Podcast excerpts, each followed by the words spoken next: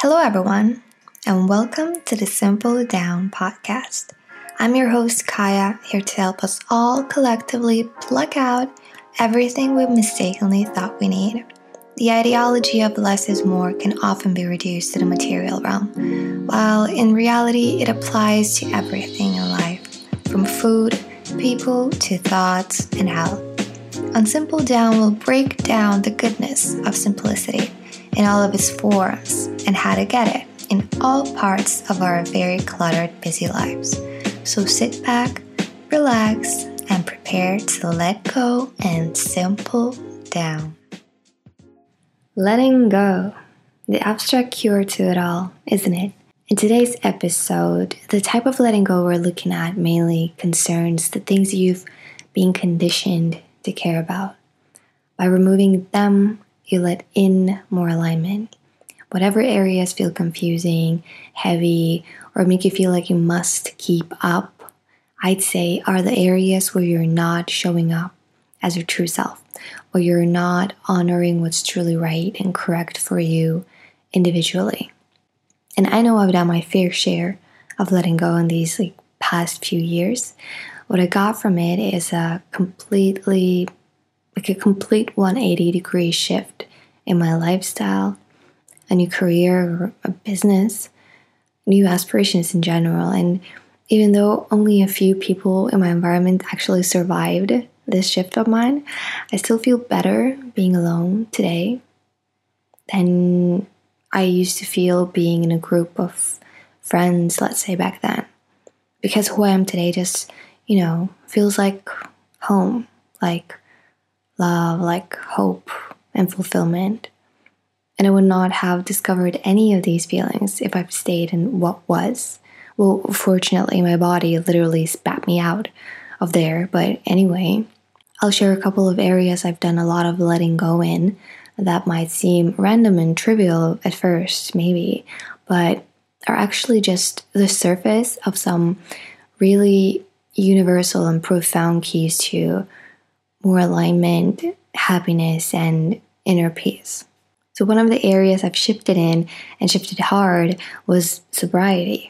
I believe it's been around a year and a half since I've quit it cold turkey, and the first month or two felt weird. I gotta say that. Simply because I had a mindless habit of pouring myself a glass of wine every other evening, and also, like, the weirdest part was actually not drinking when going out because I don't really remember to be sitting somewhere like a restaurant or a bar and not having an alcoholic drink ever since I was legal to drink. Well, maybe like a couple of times, but probably only when I was not feeling well or something. And that was the kind of a magnitude and regularity that alcohol had in my life. And surprisingly to myself, I've learned it was a huge part of my crafted personality. I was nowhere near as fun or funny now, especially around strangers now and, and new people. And I also learned that I don't necessarily enjoy the company of many people without the buzz of a drink. These can sound like downsides of quitting it to some, but I wouldn't say so. What I'd call it would be the first step to making peace with who I am. I know I can be uh, very funny with people I'm very close to, but but why should I be proving that to anyone else? I've started making peace with my natural energy levels because alcohol would stimulate me to do much more than I would do otherwise and to stay up much later than I would otherwise. I've started to make peace with not being interesting to some or most people, and also with not finding any interest in some people as well.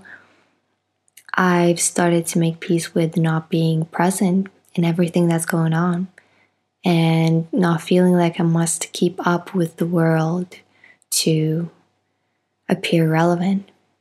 And in this kind of peace, you can really begin to appreciate yourself. And you can begin to heal from everything that you've learned to believe that was wrong with you. As the start of that unshakable confident, unfuckwithable kind of energy. It doesn't happen in a day, obviously. It didn't happen fully for me yet, still, but it is growing. I can tell, like, I, I can always feel it strengthening day by day, situation by situation, choice by choice.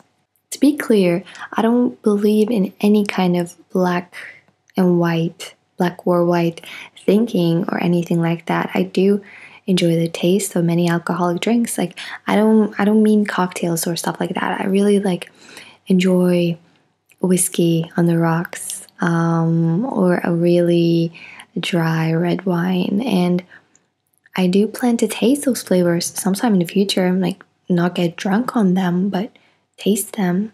But that will only happen when I'll be 100% certain that I'm tasting them for myself because I enjoy them and not because, I don't know, A, I'm running from some thoughts or feelings, so I'm numbing myself with alcohol or because I'm trying to appear a certain way for certain people to like me, or because I'm trying to pretend to be someone that I'm not, or exaggerate myself because I feel not enough, so I have to be someone more than me, you know.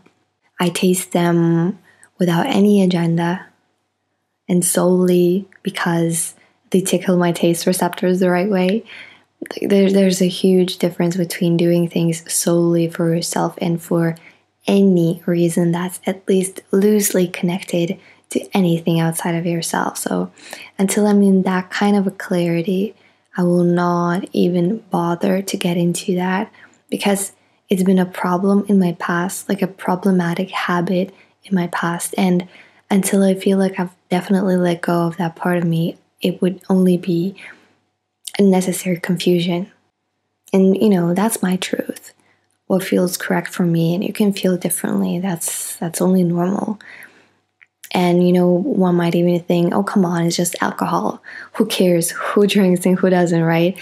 Like alcohol is just an example from my own life to embody that idea of a non-intentional kind of lifestyle all the little tiny hundreds, thousands, millions of things that we keep holding on to for no good reason whatsoever, no good reason at all, except for tricking our brains into feeling a certain way that's more familiar to us, which is only a short term like escape solution, not something that makes any meaningful good change long term. Which kind of leads me to another example of um, fashion. Now, for some backstory, I definitely grew up with, you know, um, like teen, young adult American movies, um, with Disney shows, with the dressing up my scene Barbie dolls online, um, even dressing up the anime characters like the Cardcaptor Sakura online. So, long story short, the programming here was real. It was a lot. And ever since I was little, I remember myself having those very cliche dreams of working with fashion in New York or Paris, being a stylist or a designer, or, you know, um, later on being a creative director for some cool brand and always be turning heads. You know, when I when I walk past with my latest outfits, as I walk down the street with the cool backdrop music, you know what I mean? Uh, like they really know how to sell that dream to young girls. They really do. They're experts and they make everything look so pretty and magical and exciting. And there's always some really cute romance going on.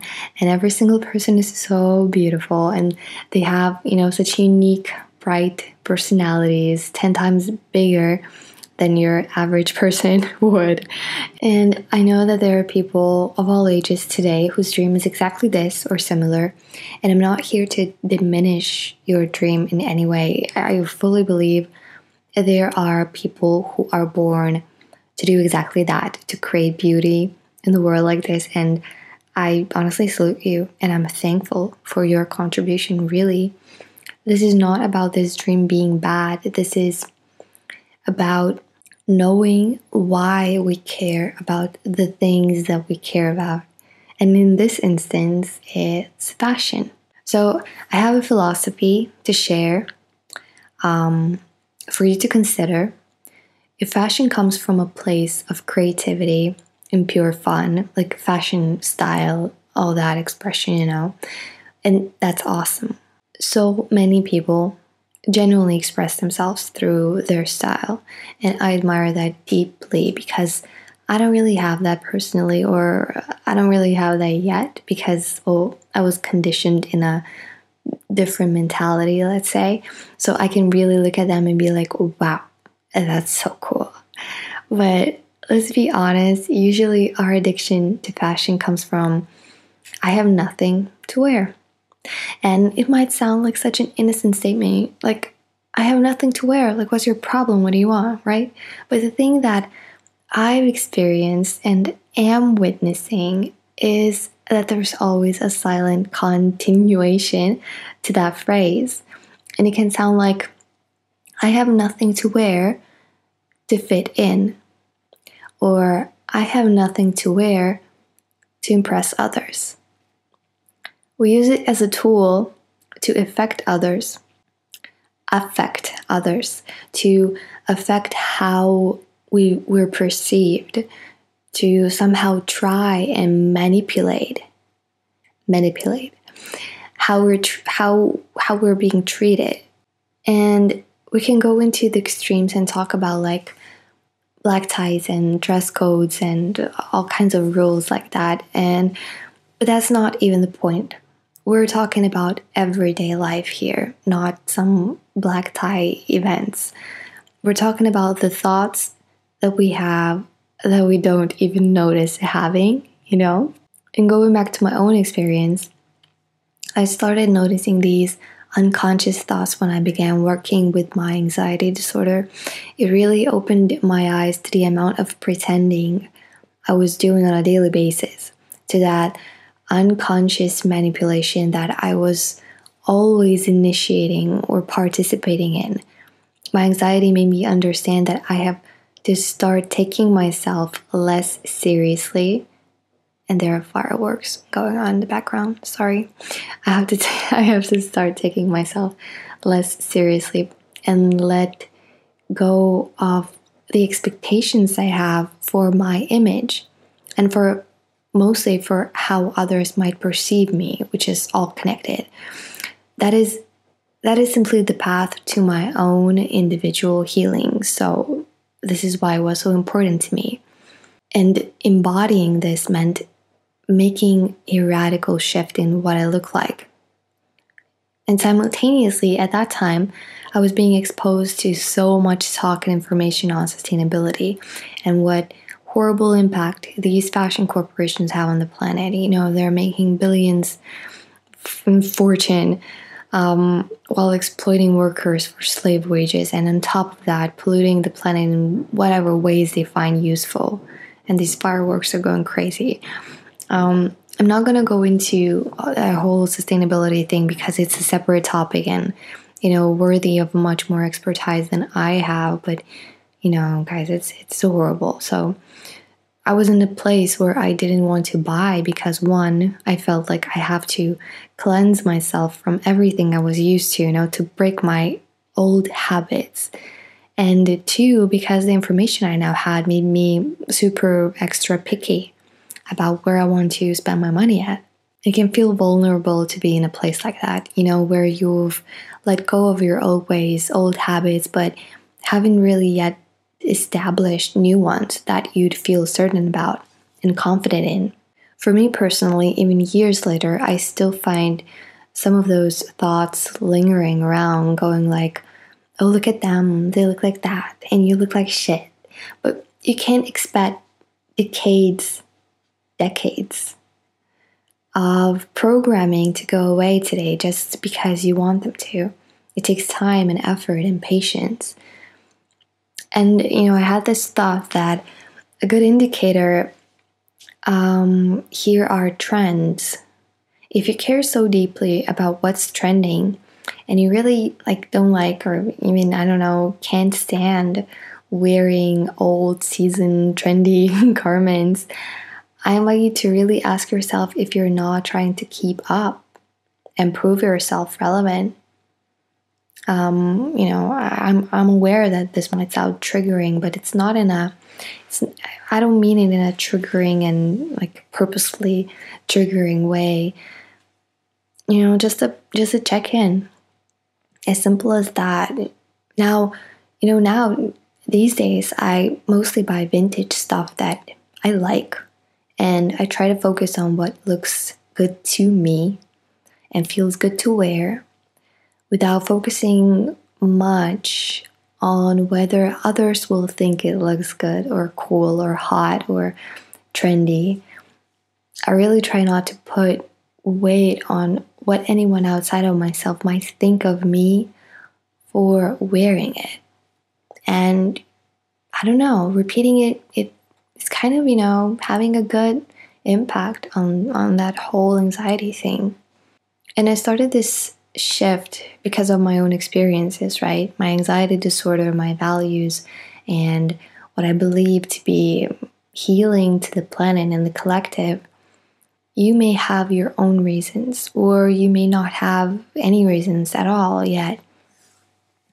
But living intentionally, purposefully, means having a reason for why you're doing what you're doing. So if you can't come up with a sound reason for why, let's say, you buy the things that you buy, it's a good time to pause and check in whether you're doing it for yourself or for any, even the tiniest reason from the outside. Is it self expression of your personality and your style just because your soul really breathes in that kind of a way? Or is it simply seeking love and attention and validation and security and status and so on? Or another filter to apply Do you feel stressed or excited and inspired at the thought of dressing up?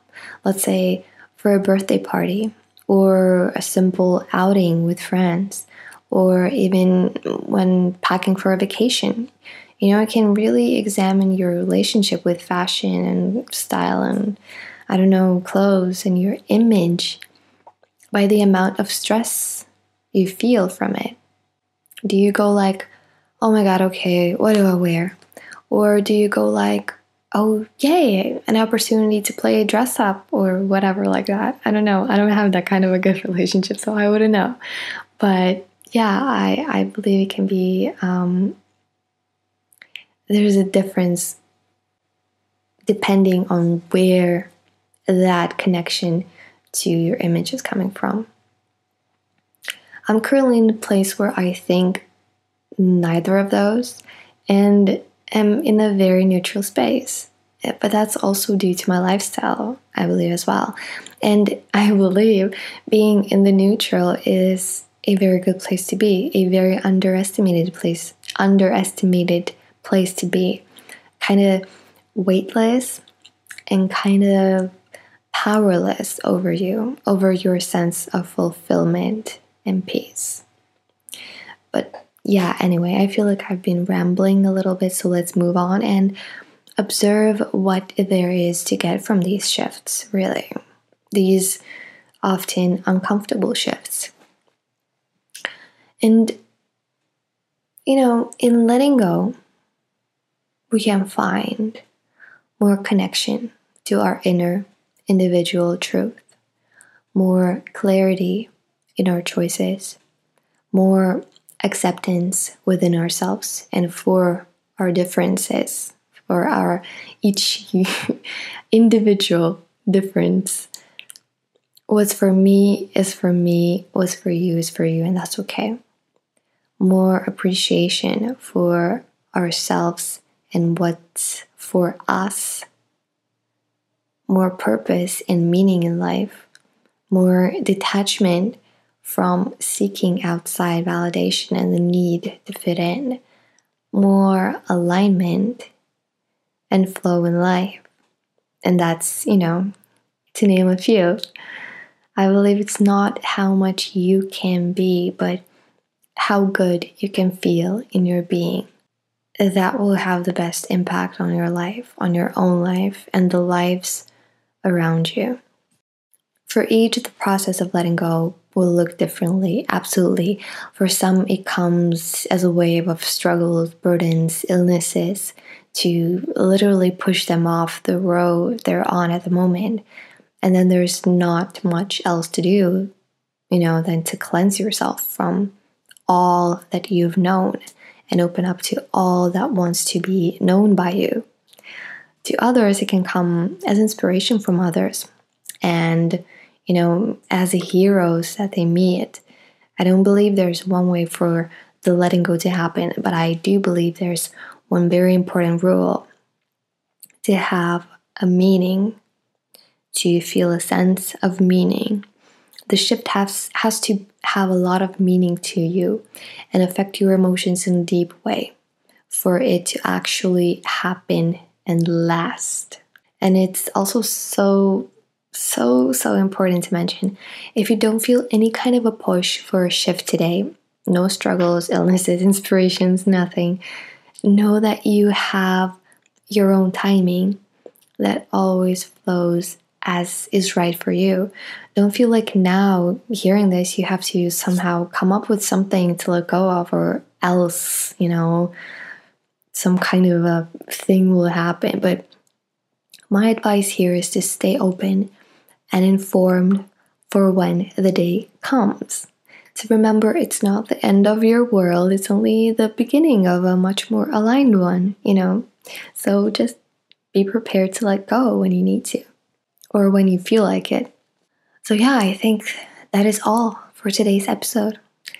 Letting go is never losing and always a conscious message to the universe that you're ready for a next level, for your next learning assignment, and, you know, stage of evolvement. Whether you're currently stepping into spring or autumn, I hope you can take inspiration from this equinox and nature's abundance and remember that all empty spaces are filled in eventually. That's universal law. You choose what to fill your life with and what you want to let go.